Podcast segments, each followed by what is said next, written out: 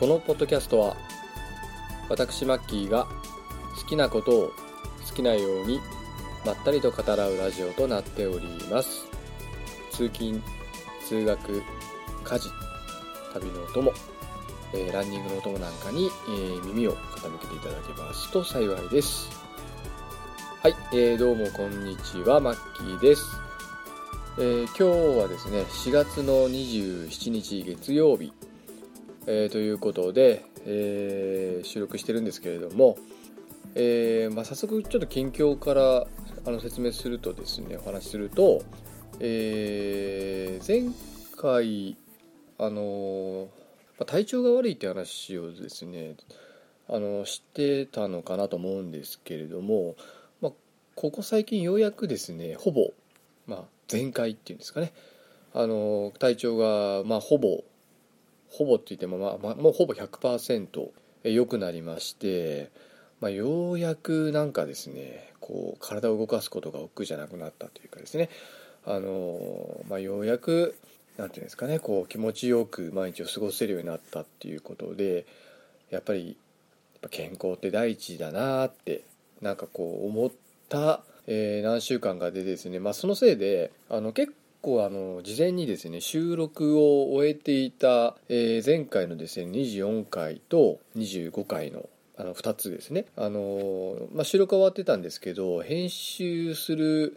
あの時間がないっていうか、まあ、体調が悪くてですね編集ができずに結構時間経ってからですねこの間慌てて2つとも収録をしてあの配信を、えーしたという、まあ、状態なんですね。であの今までですね私あの収録をしてこういう音楽編集、まあ、音楽編集とか音声編集ソフトを使って、まあ、あのオープニングの音楽入れたりとかですねアイキャッチの音楽入れたりなんか、まあ、ちゃちゃっと、まあ、30分ぐらいですかねそれぐらいかけてまあサクッとですね結構アップしていることが多かったんですけれども今回改めて24回と25回の回を改めてこう聞いてたらですねやっぱりあの無駄な無音の時間とかあとその雑音とかあとやっぱり喋ってる時に、まあ、不快な音なんかズズーズー音っていうんですかね。そういうまあいらない音をですねこうなんですかねこうカカットするようにしたんですね。なのであのまあ気づいてらっしゃる方いるか分かんないんですけど24回と25回ってかなりこう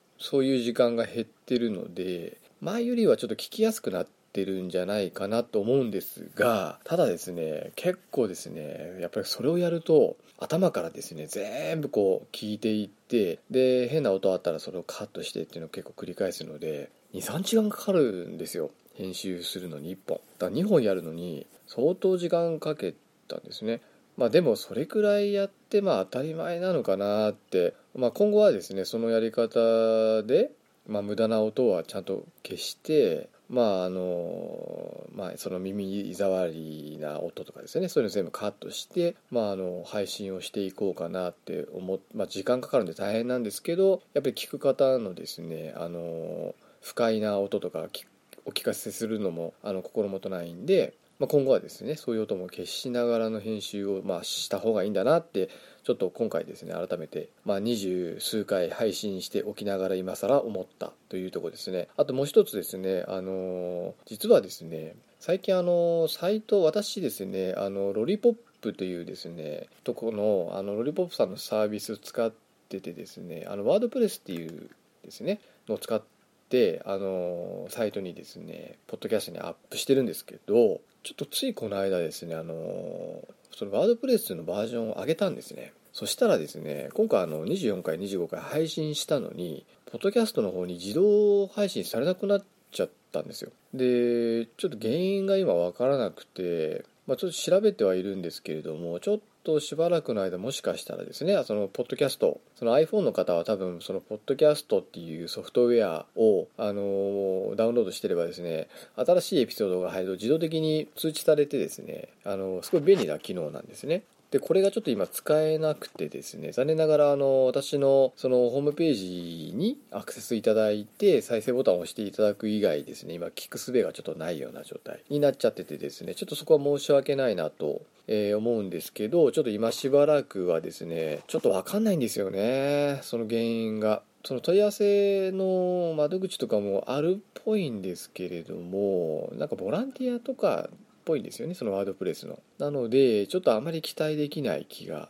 しててですねちょっとインターネットで調べながら、まあ、ぼちぼち直していきたいとは思うんですけどちょっとまだしばらくかかりそうかなというところですねで、えー、近況ですがえー、とですね主に、まあ、ゲームの話ですね。えー、前にですね、あの、ドラゴンクエストヒーローズちょっと気になるなと。で、まあ、ちょっとやってみたいなと思ってたんですね。プレイステーション4で。で、まあ、あの、前々回の時にですね、まあ、ちょっと安くなったら、3キュッパぐらいだったら買おうかなっていう話してたんですけど、そう言ってた後ぐらいに1回行ったらですね、まさに3キュッパぐらいになってたんですね。あの、その前行った時4980円だったんです。4980円から、まあ、1000円下がってたんですね。なので、ああ、この短期間で1000円下がったなと。で、ちょっとその時はですね、まだや、あの、バイオハザードリベレーションズ2やってたので、まあ、その時は買わずにですね、で、またしばらくしてからですね、まあ2週間ぐらいしてからですかね、行ったんですよ。そしたら、今度2980円になってたんですよ。また1000円下がってったんですね。え？って、また下がってる。で、なんかですね、結構大量にボーンと置いてあるんですね。あれれれれって、もしかしてこれ値崩れすごいしそうだなと。思ってですねなんかもっと安くなるんじゃないかなって思ってちょっと未だにですね買えずにいるんですねなんであんなにいっぱい売ってるんだろうまあそれだけ皆さん売ったってことですよねまあ飽きて売っちゃったんでしょうねなのでなんかちょっとこれほっとくともっともっと安くなりそうだなっていう気がしててですねあのちょっとそれでまだ買えずにおりますとであとですね私が大好きな番組の秘密基地全員集合さんのジンタさんがですね、そのゼノブレイドっていうゲームをですね、紹介されてたんですね。あの、ジンタさんが一番好きな、まあ、ロールプレイングゲームだと。いうことで、あの、ゼノブレイドっていうゲームですね。で、これ評判がいいっていうのは私もあの、ちょくちょくですね、小耳に挟んでたんですよ。ゼノブレイドっていうゲームがすごく面白いよっていうのを、まあ、どこからかしらがですね、聞いてて、ああ、いつかやってみたいなって思ってたところにちょうどこのプレゼンというかですね番組で紹介されててですねわこれ買いたいなと思って中古屋さん行ったら売ってないんですよそもそもまあ Wii ですからねもう1世代前のゲーム機だっていうのであんまりもともとあんまり中古が置いてないんですよやっぱ置いてないなとって思ってこの間ですねもう何店舗か回ってみたんですね自転車をシャカシャカ乗りながらそしたら見つけたんですけどなんと5980円で売ってるんですね。いや、新品と変わりませんがなっていう。あの、どうもですね、このゼノブレードっていうのは、多分そのそもそも在庫の数も少ない上に人気が高いんですかね、まあ、それだけ良質なゲームだっていうことのあの証拠でもあるのかなとは思うんですけど、まあ、6000円ぐらいする、まあ、税金込みだと6000円超えますよね。6000円超えちゃうのかよって思ってそれだったらもう少しで出るそのゼノブレードクロスでしたっけ？新しいその Wii U で出る土地もあった方がいいんじゃないかなっていうもう数日後ぐらいに出るんですね。っていうのでちょっとあのためらっててるんですねどうしようかなとこれはそこに売ってるのは見つけたんだけどまあその金額で買うのがうんクロス買った方がいいんじゃないのかなとか残念ながらあのニュー 3DS 持ってないんであの 3DS の方ではできないのでその2択、まあ、そこでちょっと悩んじゃっててですね未だにまあ、変えておりませんというとこですね。まあ、ちょっとゼノブレードクロス、まあ、見たら画面も綺麗だし、こっちの方がいいのかななんてちょっと思いながらもですね、ちょっと今悩んでおりますと。で、あとですね、あの、前、いつから何回目かちょっと忘れちゃったんですけど、あの、私があの、Steam というですね、PC でやるゲームの、あの、一つの中ですね、紹介したゲームで、 State of Decay というゲームがあの面白いですよってこれまゾンビゲームなんですけど、まあ、ちょっとアクション要素に、まあ、さらにシミュレーション要素っていうんですかねその物資をかき集めたり仲間をあのか,、まあ、かき集めるっていうかその拠点作って仲間が快適に過ごせるようにっていうんですかね。こう食料集めたり資材集めたりとかっていう感じで、まあ、探索をして拠点を見つけて、まあ、拠点見つけてというか拠点を作って探索をしてっていうまあ単純にその何ていうんですかねゾンビと戦うっていうのがメインじゃなくて、まあ、そういう荒廃した世界の中でいかにこう、まあ、生き延びるかっていうシミュレーション要素が強いですね。あのゲームだったんですけどこれが非常に面白いということでえっ、ー、とですねあの買ってやってですね番組でも紹介したんですけれどもこのゲームのですね Xbox One 版が出ると。でパソコン版もあの出るんですけどあのイヤーワンサバイバルエディションって、まあ、いわゆるそのリマスター版っていうんですかね。あの画面をきれいにして今のマシンのスペックにあの応じてですねもっと画面をきれいにしたですね。であとダウンロードコンテンツも全部含めて、まあ、2908円ぐらいで、まあ、ちょうど明日ですね。4月の28日に発売されるんですね。で前作持ってるとですね33%オフで買えるんで私もう購入したんですけど1980円ぐらいで買えたんですよ。でなぜかこれあのこのゲームの紹介した時にお話ししたんですけどあのおまくりになっててですね日本サイトからはこれ購入できないゲームなんですけどなぜかこのイヤーワンサバイバルエディションはですね日本のサイトからも購入ができるようになってるんです今現在なのであの早速購入をしてですねまあ1908円ぐらいですからね購入して、まあ、明日からですねプレイができるということで、まあ、ちょっとまた一からやってみようかななんて今ちょっと思っておりますでもう一つですねえー、ダイイングライトというゲームですね。これもあの私22回目か3回目でですね、24回目かな？紹介したと思うんですけど、まあ、全編英語で、しかもですね、あの、ちょっとおまくに回避して、無理くり買った。で、残念ながら全編英語字幕、内容わからないっていう中で、まあ、プレイしたゲームだったんですけれども、まあ、これが4月の16日にですね、えーと、その XBOX ONE と PS4 で出てですねであのさらに Steam のあの日本サイトからも買えるようになったんですね。で Steam だと6000円ぐらいなんですね。で今週末期だと多分税込みでいくらでしたっけ？結構高いですよ7600円ぐらいするんですね。まあでも実際ゲーム屋さんとかだと1割引きぐらいになってるんで、まあ、7000円そこそこぐらいで買えると思うんですけどこれあのちょっとそのゲーム屋さんちょくちょく行ってるんですけど結構どこの店もこれ売り切れてますね今。人気あるんですかね？あの34店舗ぐらい回ったんですけど全部売り切れてました。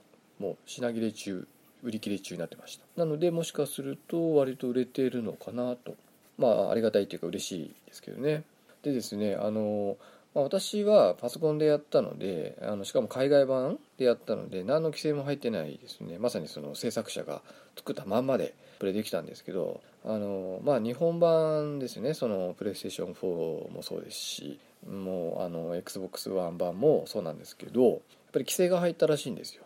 でやっぱりいわゆるその人間の部位が欠損する描写がまず削られてると。でこのゲームはあのゾンビ以外にですね人間もですね襲ってくるんですよ。でその人間があの欠損しないようになってるんですね。海外版だとですねこの人間もですねもう5体がバラバラになったりするんですけど、まあ、それをそこに規制が入った。まあそれはいいかなと思うんですよ。でもう一つ変な規制が入ってですねなぜか血の色が青汁になってるんですよ。緑色。全部。人間もゾンビも。全部なぜか血の色が赤から緑色に変更されていると。でこういう妙な規制が入っちゃってるんですね。でこれあのゲームの規制についての時に語ってるんですけどどういう意図なんですかってすごい聞きたいですね。血の色を緑色にすることによって何がどう変わるのって私はものすごくこれセロセロっていうんですか？なんかそういう団体がやってるらしいんですけどなどういうそれそれそれ何どういう効果が現れるのってものすごい聞きたい。緑色の血ってピッコロじゃないんだからさっておかしいでしょ逆にって。何なのその規制はってちょっとすごいイラッときたんですよね。ほんとこういう規制はですねもうやめていただきたいなって思うんですけどね。まあしょうがないのかもしんないんですけど。まあまあダイイングライトはそんな感じですねと。あとですねあのー、あれですねお便りをちょっと頂いてるのでえー、ちょっとそちらの紹介を先にしていきたいと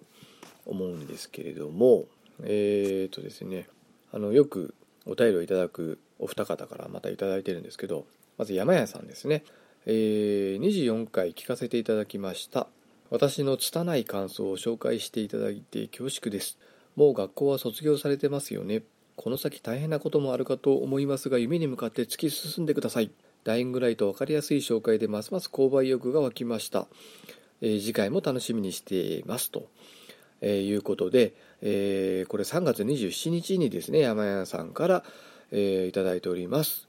え、いつもありがとうございます。あの山屋さんですねあの聞いていただいてですねあのしょっちゅうというかですねよくあの感想をですねツイートしていただいててですね本当ありがたいんですけどもまあそうですね24回目の時にその山屋さんのですね代理っていうかですねあのツイートを紹介させてまあいただいてまあ、それの返答というところもあるかと思うんですけれどもあとあの学校を卒業されてますよねっていう多分このタイミングでは私まだ配信でですね卒業しましたっていう話をしていなかったのであのまあハテナマークがついてるんですけどあの卒業しました。3月にですね。あの無事に卒業しております。でこの先大変なこともあるかと思いますが夢に向かって突き進んでくださいということで、えー、そうですね。ありがとうございます。そうですね。お店開くのはやっぱりあのまあ労力もそうですけどやっぱりお金もかかるということでですね今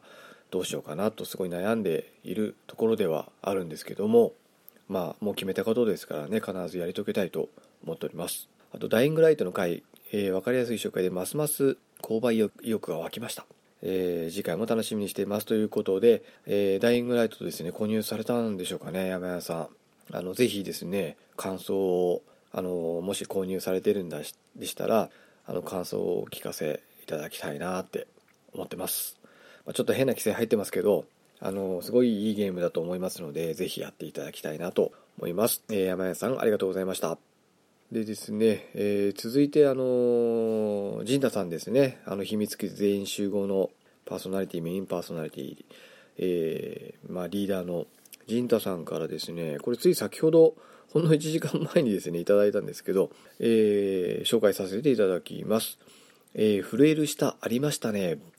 この映画は僕もマッキーさんと同じで未だにトラウマで記憶に残っていますこの作品で破傷風に対する恐怖を植え付けられたものでした当時近くの川から破傷風菌が発見されて学校で川に入らないようにと注意されるなんてこともありましたということで、えー、お便りいただいております、えー、ジンタさんどうもありがとうございます。えー、そうなんですよ。この映画ですね。本当になんなんか本当あの久しぶりにですねあのその予告編というやつをですね予告編っていうか、まあ、紹介映像多分その25回のですねところにそのリンク先もですねあの貼ってありますのでそちらのあの、まあ、動画というか映像を見てもらうと分かるんですけど、まあ、それ見ただけでもですねうわこの映画絶対やばいよっていうのが分かる感じだと思うんですよ。まあなんせその女の子の演技がすごい迫真ですしま、ちょっとあのメイクしてるんだと思うんですけど顔がですねなんか妙にしわくちゃでですねまたそれが怖いんですよね。その叫ぶ時のその顔が。どうしてこんな怖くなるのっていうですね。まあ新しい恐怖映画みたいなことを銘打ってたのでまあそういう演出をあえてしたんだと思うんですけど本当にあの本当トラウマになったんですよね。でやっぱ破傷風菌ってあれなんですね。やっぱあるんですね。その当時近くの顔から発見されたっていうので、ま、入らないようになって注意があったっていうことですからやっぱりあのこの映画もですね女の子がその川べりでですね遊んでて何かこう古い釘か何かがですね指にザクって刺さっちゃって破傷風菌にかかっちゃうんですね。だからやっぱり同じような感じで川とかそういう水が多い水辺にこういうあれなんですかね破傷風菌って水辺に多いんですかね。なんか子供の頃平気で川の中で遊んでましたけどね今思えば。まあもしかするとちゃんとあのその予防接種っていうんですかね、まあ、売ってたのかなとは思うんですけどあの映画見たら本当怖怖いですよ本当に。どうなってんの？まあエクソシストとちょっと似てるって話したんですけど、まあ、あれはまあねいくらなんでもって思うところあるじゃないですか。悪魔に乗り移られるなんてまあそれでも怖かったですけど、まあ、こっちはもう本当現実にある普通に昔から存在する金の話でですからねこっちの方がやっぱりリアリティがあるだけで怖いですよね。まあそういうエピソードがあったって話をあのツイートでいただいております。陣太さんありがとうございます。まあ、陣太さんもですね、いつも聞いていただいて、まあ、ランニングされてよく聞かれてるようなんですけども、まあ、この回もですね、もしかしたらランニングで、今ランニング中なのかもしれないですね。で、えっ、ー、とですね、今日ですね、あのー、何で話すかというとですね、前々から言ってたですね、バイオハザードリベレーションズ2の話をですね、したいなとまず思ってます。でもう一つですねちょっと時間が長くなってしまうのかもしれないんですけどももう一つのゲームも紹介したいなと思っててそれがですね 7days to die というこれ Steam のゲームですねパソコンのゲームですねでこのゲームもあの今まだかなりやり込んでる今最中ではあるんですけど非常にあの面白いゲームなのでちょっと紹介したいなと思ってますので、まあ、この2本をですね今からちょっと語りたいと思っておりますので、えー、どうぞ最後までですねお付き合いください。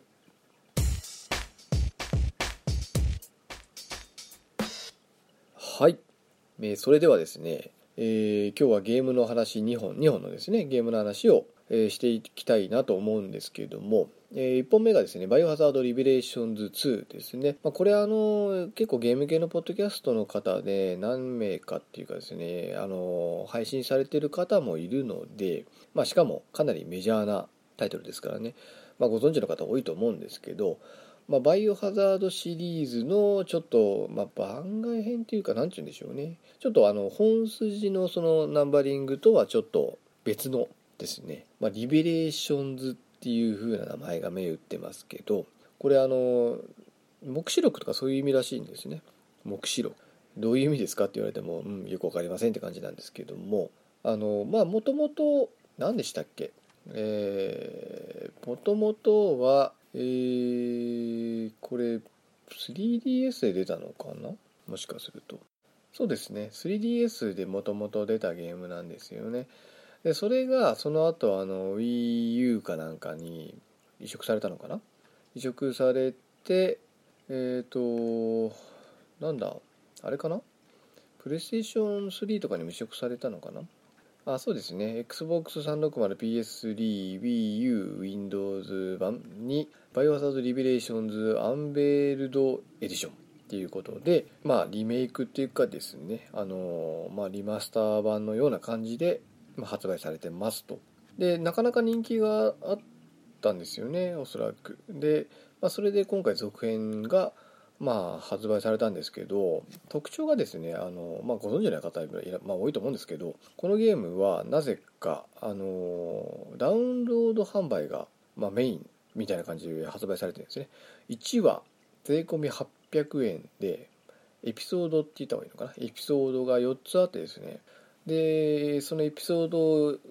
ごとが800円で、えー、4まであるんですけどでそれで1週間おきですかねに1話ずつ発売されて2月20 2015年2月25日から4週にわたって毎週水曜日に配信されてで全部配信された翌日の3月19日に全エピソードを収録したパッケージ版も発売されていてそっちは確か5000円ぐらいですかね4000いくらとか。でだあのダウンロード販売だと多分3000円くらいですかね。ということで、まあ、安いっちゃ安いですよね。普通にパッケージ版だと本当5 6 0円とかするじゃないですか、まあ、そう考えるとかなりコストパフォーマンスがいいゲームなのかなと。まあバイオシリーズなのでその最初から最後までやっても10時間とか12時間ぐらいで多分終わるぐらいのボリュームだとは思うんですけれどもでもまあ値段考えるとですね非常に安いのかなと。お買い得感ありますよね。で主人公が、えー、4人いてですね、えー、まずクレアと、えー、モイラというですねあの女の子若い女の子がまずあのセットになっていてですねこの2人が協力しながら進むパート。これがクレア編。でもう一つですねバリー。これ久しぶりに出てきたと思いません？バリーって。あの1で序盤にあの出てくるあのなんか赤いベスト着たおじさんひげのおじさん いたじゃないですか。あの方がえー、ですねそのなぜか現地でどういうあれで知り合ったのか分かんないんですけどなんか白いですねあのネグリジェみたいのを着た女の子と、えー、2人でですねクリアしていくっていう、まあ、パートですね。でこのナタリアって女の子なんですけどでこれがバリー編ですね。でこれが交互にこう進んでいくんですよね。最初クレア編をやってでその後バリー編。でこれ時系列的に言うと,、えーと、確かバリー編がですね半年後ぐらいなんですよね。クレア編のプレイの半年後に、えー、このバリーがですねそのモイラこの先ほどのあのクレアの相方のモイラっていうのがですねこのバリーの娘さんなんですよ。で、えー、その娘さんを探すためにそこにやってきたですね、まあ、そこっていうのがですねあのなぜか知らないんですけど急にですね冒頭でクレアがですね拉致されてなんか妙な孤島に連れてかれるんですね。でそこから脱出を図るっていうのがまあその序盤に展開されるストーリーなんですけども。でどこから聞きつけたのかそれを知った、まあ、バリーがモイラを探しに助けにやってくるということでこの2つのパートがあの繰り返され、まあ、交互に各エピソードごとにですねあのそれぞれパートが分かれていて、まあ、それをそれぞれクリアしていくことで先進んでいくっていうまあシステムになっているっていうのがまあ大きな特徴ですかね。で、まあ、進めていく上であのこうキャラクターをですねボタン一つで切り替えることができてでどっちもそうなんですけどあのバリー編と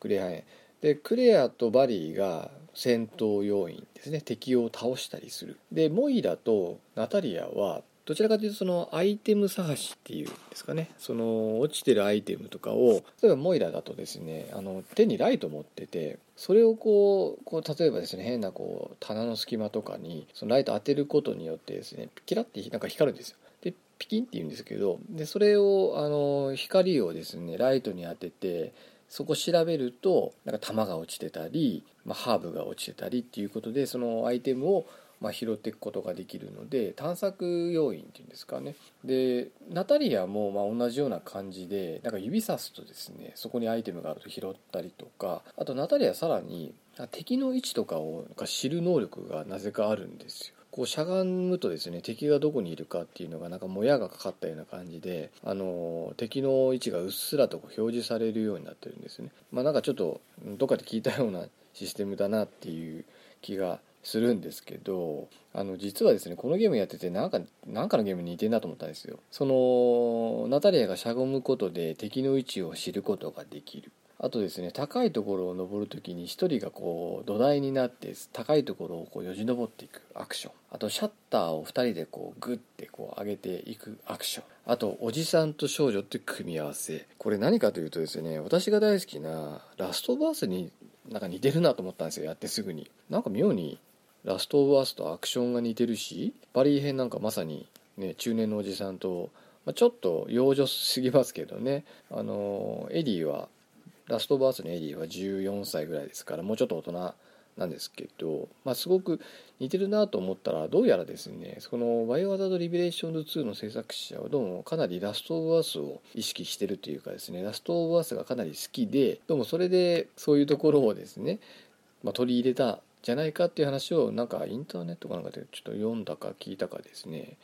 ことがあってどうもそうらしいですね。まあ、とはいえやっぱりバイオなんであのまあ、そういう見てくれんとこはちょっと似てるんですけどやっぱりね根本のところはちょっと全然違いますけどね。やっぱりバイオ系ってあの、まあ、ちょっとあの何ていうんですかねざっくりしたとした感想で言うとやっぱりストーリーは合ってないような感じなんですよ。今回も。なんかあの変な女がですねなんかこう手首になんか変なのなんかなんだなんつうのかな。なんか変な機械をですねこう各それぞれに各それぞれって言ったら変だな。クレアとモイラの手首になんか変なブレスレットをくっつけてですね。でそれがなんかこう恐怖を感じるとなんかこう反応するようになっててですね。である数値以上になるとなんかおかしくなっちゃったりするような機械らしいんですけど。でそれをですねそのオーバーシアって名乗る女がですねその状況を監視してるっていう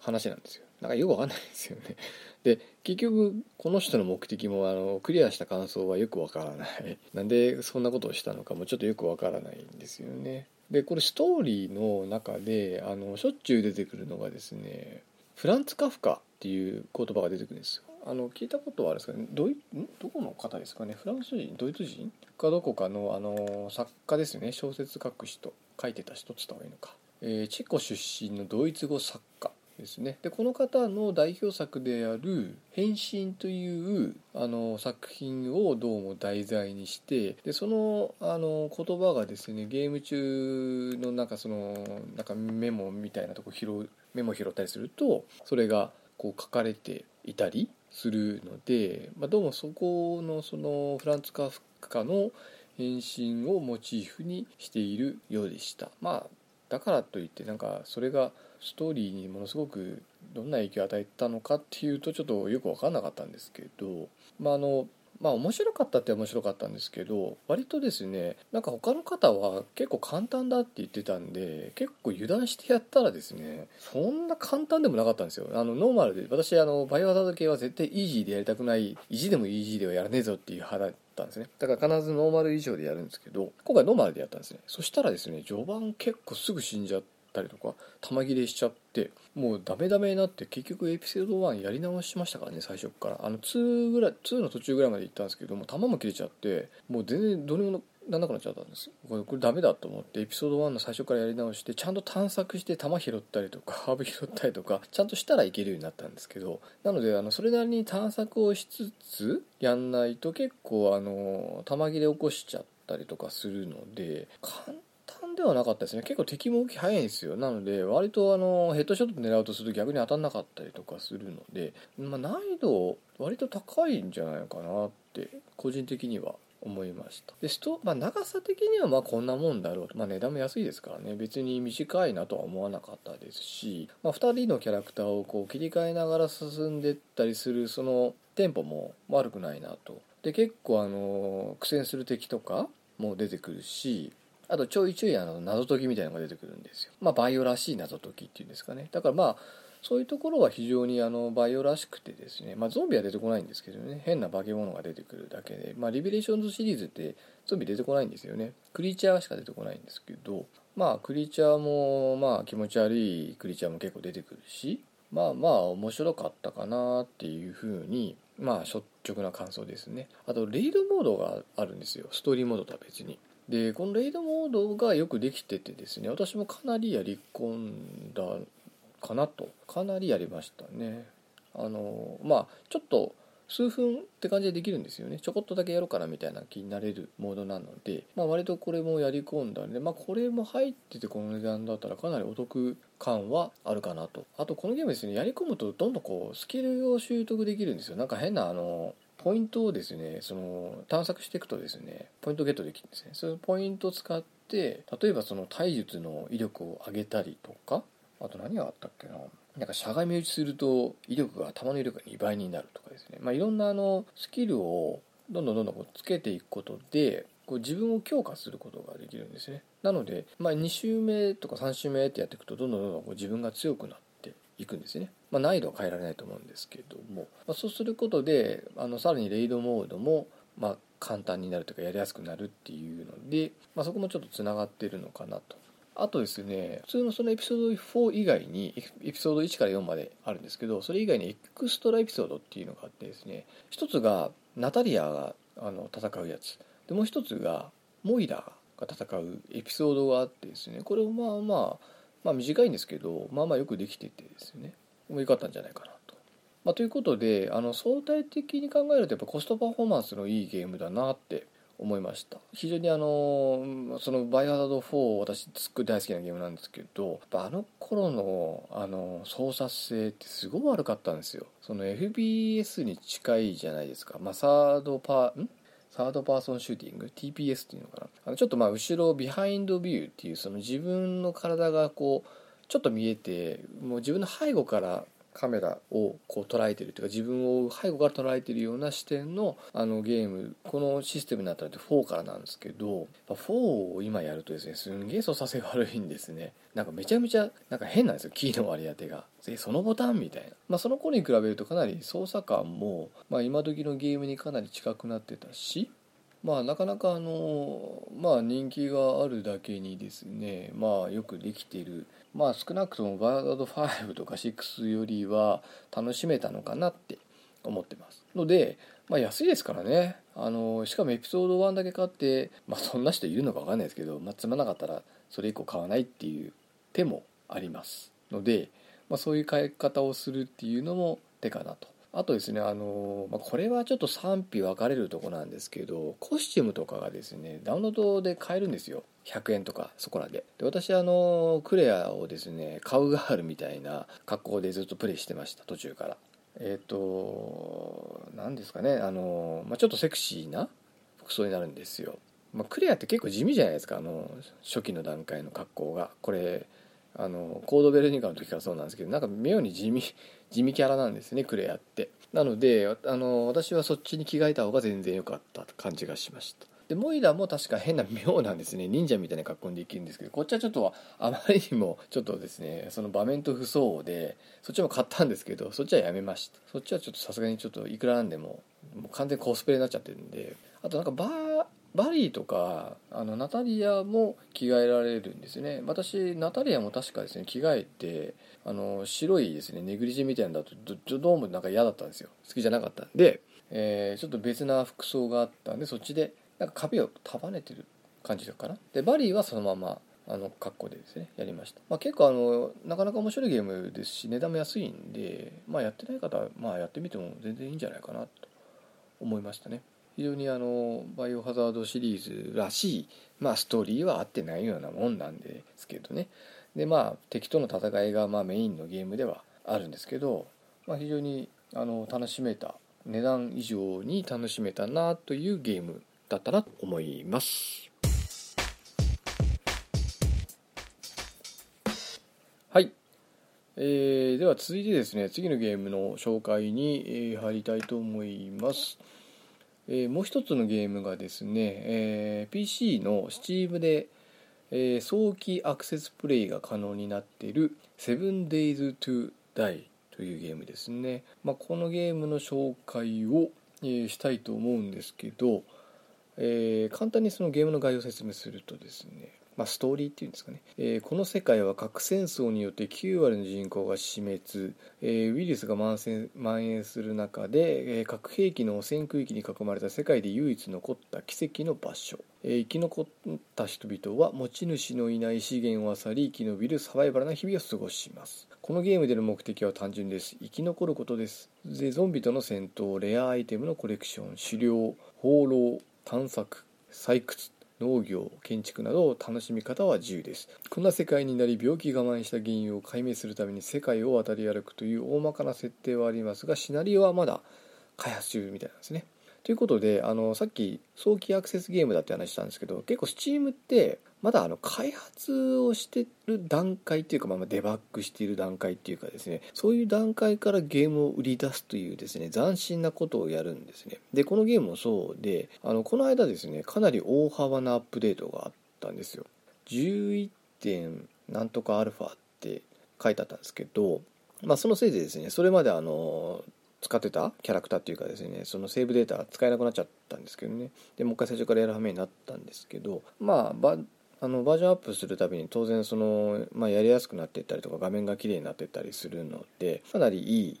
アップデートがこの間されたのでで結構そこそこあの、まあ、まだまだやり込み要素は足りないんですけど、まあ、そこそこやり込んだのでちょっと紹介をこの辺でしとこうかなと、え、思ってるんですけど、まあ、ということでですねあの、まあ、サバイバルゲームなんですけどあのさっきの話の中でですねあのウイルスが蔓延って書いてあるんですけどこのウイルスが、えー、いわゆる俗に言うゾンビウイルスと言われ言われるものですね。なのであの自分以外ゾンビしか出てこないんですよ。で人間あのシングルプレイもできるのでシングルプレイするともう人間は自分しかいないのでひたすらゾンビを避けながら資源を探し、えいろんなものをクラフトしながら、えー、こう生き残っていくっていうゲームであの簡単に言っちゃうと、えー、リアル版マインクラフトってよく言われてます。でプラス敵が、まあ、ゾンビとしてわらわら出てくると、えー、ということなんで、まあ、マインクラフトやったことがある人だったらまあわかると思うんですけど、えー、まあ何て言うんですかねその基本的にはですね、まあ、その辺にあるものを漁る。例えばその木とかを倒して木を取ってそこからですねクラフトをしてですね木の棒を作ってでその辺の草むらから草を蒸してで石ころを見つけてでこの3つをあのなんかマスの上でですねこうアイテムを配置することによってでクラフトボタンをポチッと押すとですねその石の斧が作れたりするんですね。でそれをこう持つとあの敵を攻撃したりとか、まあ、あのその家に入る時にドアをこう、まあ、ロックのかかったドアを破壊するために使ったりとかですねそういうことがあのできる、まあ、基本そうやってですね物をどんどん採掘採取で探索して見つけてでそれをこう作ることでこうどんどん自分のですねこうやれることとかですねまあ、要は生存率をどんどんこう上げていくゲームなんですね。じゃないとすぐ死にますこのゲーム。で私最初やった時にですねあの買ってすぐやったんですよ。そしたらものの数分で死んだんですね。ゾンビに囲まれてボコボコ殴られて。で死んでもあのリスポーンするんですよ。でそれがマップのあのランダムでだどこでリスポーンするか最初わ分かんないんですよ。でなんか全然違うところにポンってリスポーンしてで体力も半分ぐらいになっちゃってる状態で始まるんですね。でもう武器も何も分かんなくてでその最初の頃クラフトの仕方すら分かんなくてただただあのその辺行ってですね物を漁ってたんですけどボコボコにされてゾンビに囲まれてすぐ死んでしまってと。いうことを最初繰り返しててなんだこのゲーム難しいし分かんねえと思ってですねちょっとしばらくほっぽってたんですね。そしたらあの私がよく見るあのそのプレイ動画っていうんですかゲームの動画を配信されてる人のやつを見るとあこうやって生き延びるんだっていうのがですねちょっと分かってきてですね。でいろいろ調べてるうちにあの何ていうんですかねそういうことがいろいろ分かってきてであのだいぶ生存率が上がってったんですね。最初本当1日持たない感じだったんですよ。でこのゲームの特徴としてですねあのこれ設定変えられるんですけどあのデフォルトだとこのゾンビがですね昼間は呪いんですよ。ちょっとダイイングライトに似てますね。昼間はのそのそっとしててでまあこっちを見るとですね発見すると見つけるとこうのそのそ寄ってくるんですけどそのスピードっていうのが非常にゆったりしてるんでまあ正直走って逃げれば全然振り切れちゃうんですね。なんですけど夜になるとこいつらですねダッシュしてくるんですよ。猛ダッシュしてくるんですよ。走ってくるんですよ。なのでもう1匹ぐらいの話も23匹に囲まれちゃうともうあっという間に死んじゃうんですよ。まあよっぽど強い武器持ってない限りは。なんで夜はこう家の中でこう音立てないでこう息を潜めながら時間を過ぎるのを待つみたいなことをまあしないといけないんですけど最初はこの1日目すら乗り切れなくてあとですねちょっとあの説明の順番がめちゃくちゃになっちゃってるんですけどこのゲームはですね一番特徴がですねあのメーターがあって左下に。でそこに体力とスタミナ、まあ、これはよくありがちなゲームにありがちなんですけどもう2つあってですねその空腹ゲージと水分ゲージっていうのがあってですね。まあ読んで字のごとしであの何も食べないとそのゲージがどんどん減っていくのが空腹ゲージ。これが下がってっちゃうんですね。である一定までま下がってしまうとあのもう何か食べないとですね体力がどんどん減っていっちゃうんです。で水分ゲージも同じで水を飲まないとどんどん減っていって最終的にはこれまたですねあの体力を奪われていってしまって、まあ、それであの死んじゃうっていうことを最初の頃はかなり繰り返してたんですね。もう飲み物もないし食べ物もないからあの、まあ、偶然見つけることもあるんですけど探索してると家の中とかを。でも最初の頃ってですね全然見つかんなくて。もう食べるものないからすぐ死んじゃったんですよ。でいろいろ調べてるとあのだんだんだんだんですね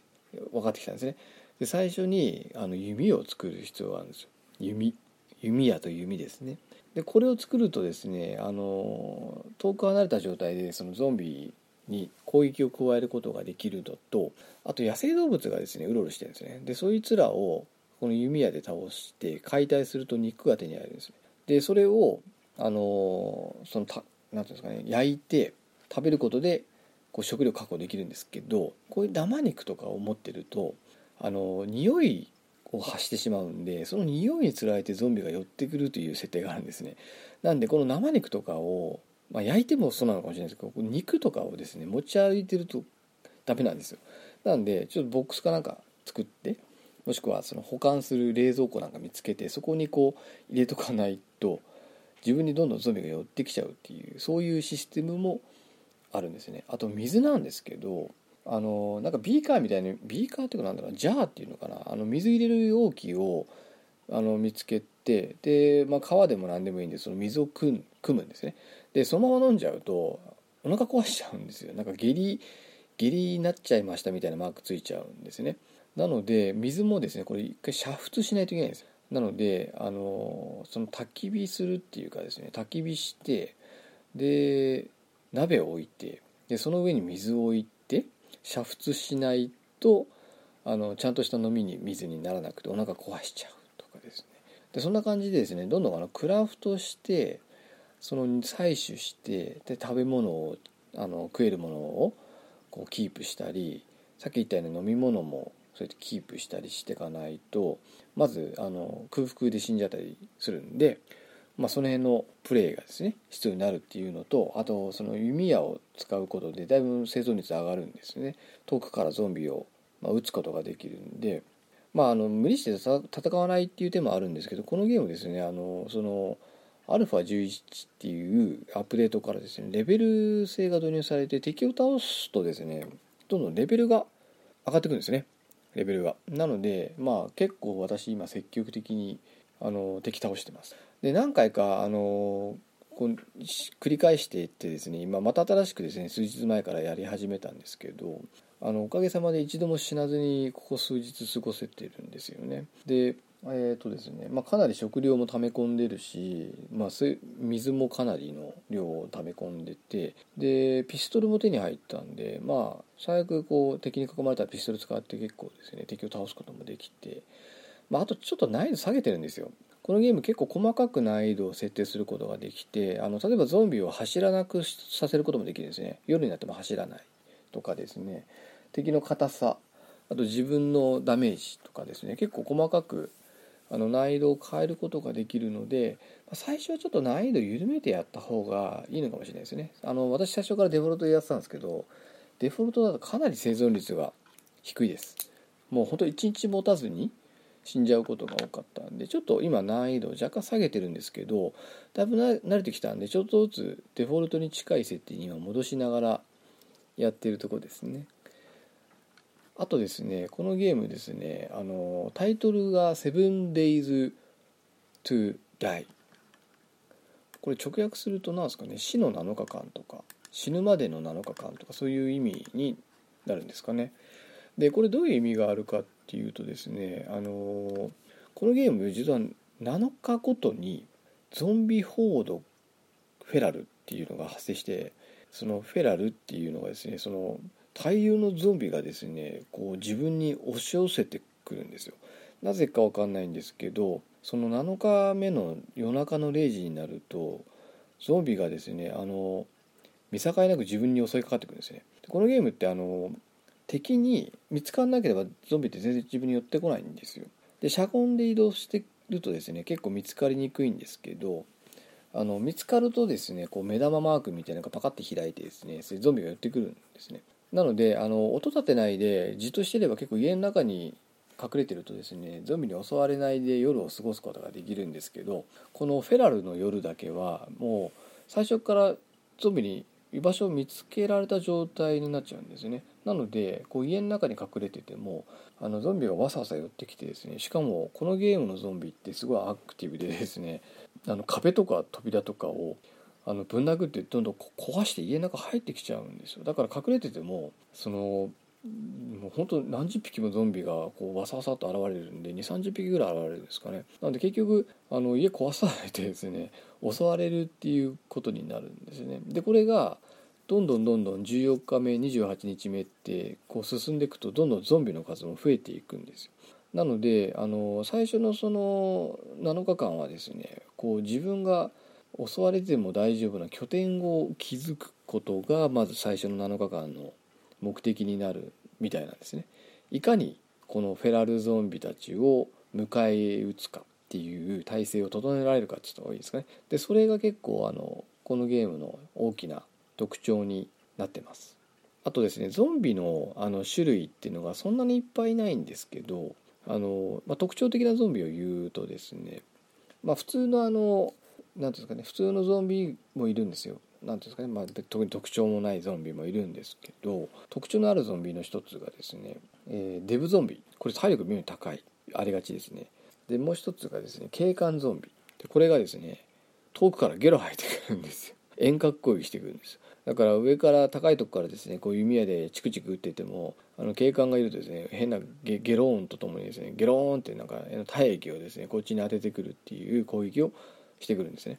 で最も特徴的なのがなんかスパイダーっていうゾンビがいてなんか手足が長いんですね。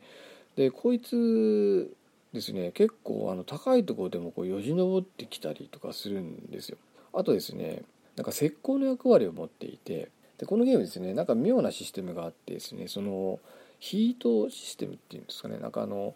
音を立てたりその熱を発するような行動してるとですねそのどんどんそのヒート値みたいのがどんどん上がっていってで歩いてぐらい上がるとですねこのスパイダーがですね3匹ぐらい連なってのこのここう現れてくるんですね。であのプレイヤー見つけると製造者見つけるとなんか変な声ウィヤーって出してこう周りのゾンビを呼び寄せるというですねこれもなんかどっかで聞いたことあるようなゾンビなんですけどでこいつがあの叫ぶと周りのゾンビがわさーって寄ってきたりとかですねするんですね、まあ、そういうあのゾンビあとなんか地底野生ゾンビっていうなんか地底に住んでる野生ゾンビっていうのもいるらしいです私ちょっと会ったことないんですけど、まあ、体力が高くてですねで地下に住んでてなんかいいアイテムを持ってるらしいですね倒すとなのでまあ、見つけたら積極的に倒したいゾンビなのかもしれませんね。そうですねあとまあ特徴的まあでも一番やっぱりこのゲームのあの肝になるのはこのクラフトなんですよね。あの何がこのゲーム楽しいかというと探索なんですよね。これあのステート・オブ・ディケイにもちょっと通じるんですけどこう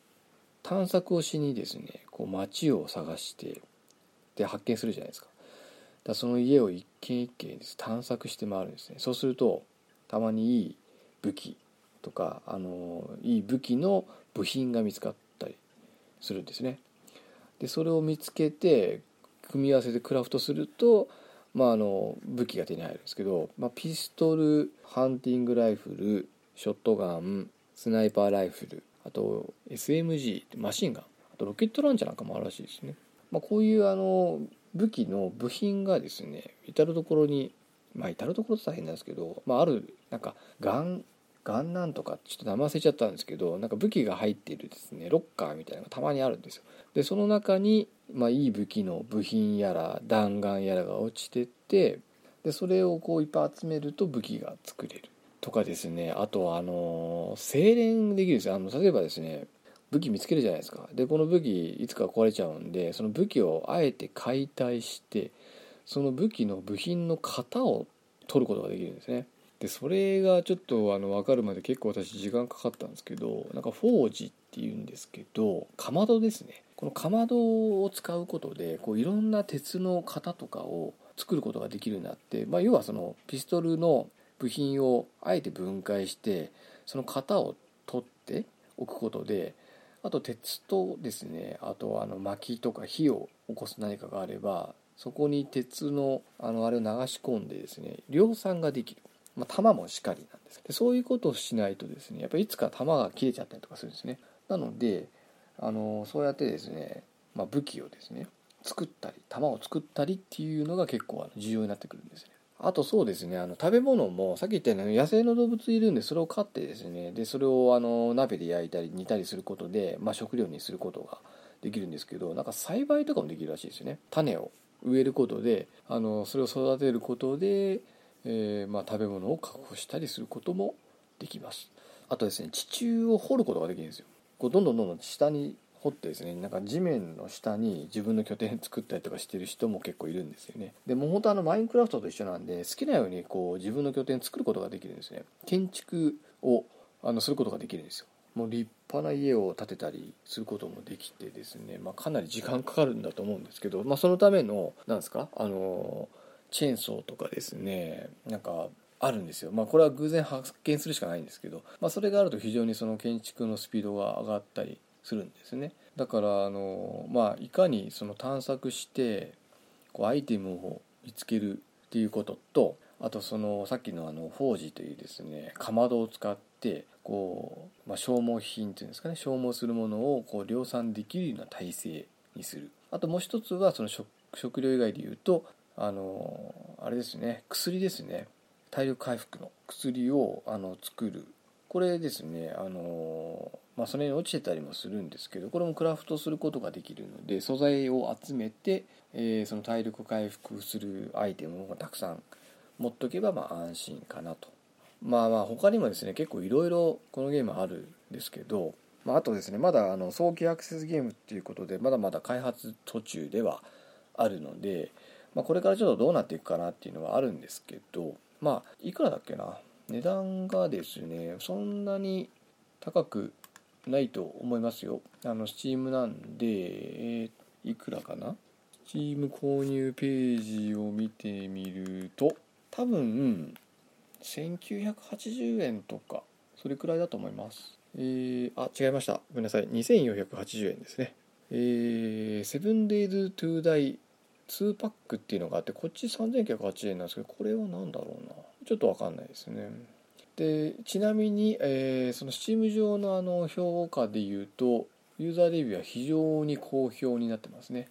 なのでかなりあのその実際のプレイヤーの方の評判もかなり良いですよと。あとですねこのゲームあのマルチプレイもできるんですね。そのサーバーをどこかに作ってでそこにこうフレンド招待するような感じなのかな。そうすることでその同じ世界の中で共同して家を建てたりとかですねすることができるらしいんです、まあ、残念ながら私ちょっと一緒にやる人が今おりませんので、えー、それはやったことないマルチプレイっていうのはやったことないんですけど、まあ、ずっとシングルプレイやってるんですけどあのかなりですね非常に楽しいゲームですね。まあちょっとまあ一つだけ空言言うとですねこのゲームあのキーボード操作なんですよ。全てが。キーボードを押してであとマウスでこう方向をなんですかねこう調整するような感じなので長時間やってるとめっちゃ肩凝るんですよね。まあコントローラーでも凝るんですけどそれ以上に凝るっていうんですかね。手の位置がこうどうしても高くなっちゃうんで長時間できないっていうですね。これが唯一の欠点ですかね。まあでもあのワイヤードリベレーションズ2よりもさらに安くてであの、まあ、まだまだ早期アクセスアーリーアクセスっていうですね開発中のゲームではあるので、まあ、これからバージョンアップもされていくっていうところもあるしまだまだあのメインストーリーとかもですね、まあ、不明なところもあったりとかするんですけども、まあ、値段とですねあとそのやり込み度合いっていうんですかねこうやろうと思えばいくらでもいろんなことができるこの自由度の高さ。あとまあ、マインクラフトのようなですねそのクラフトする楽しさっていうのがあるんで、まあ、マインクラフト好きな人だったらハマるんじゃないですかね。あのゲームをまあリアルにしてちょっとこう世紀末サバイバル感を強くしたゲームって感じなんで、まあ、私は非常にあの今楽しんでいます。キーボードであの肩こるなとか思いながらですけどね、まあ、なので非常にあの面白いゲームですのでまああのまあ、Steam をですねあのできるようになった暁にはですねぜひプレイしていただけたらなと思います、え以上が 7days to die でした。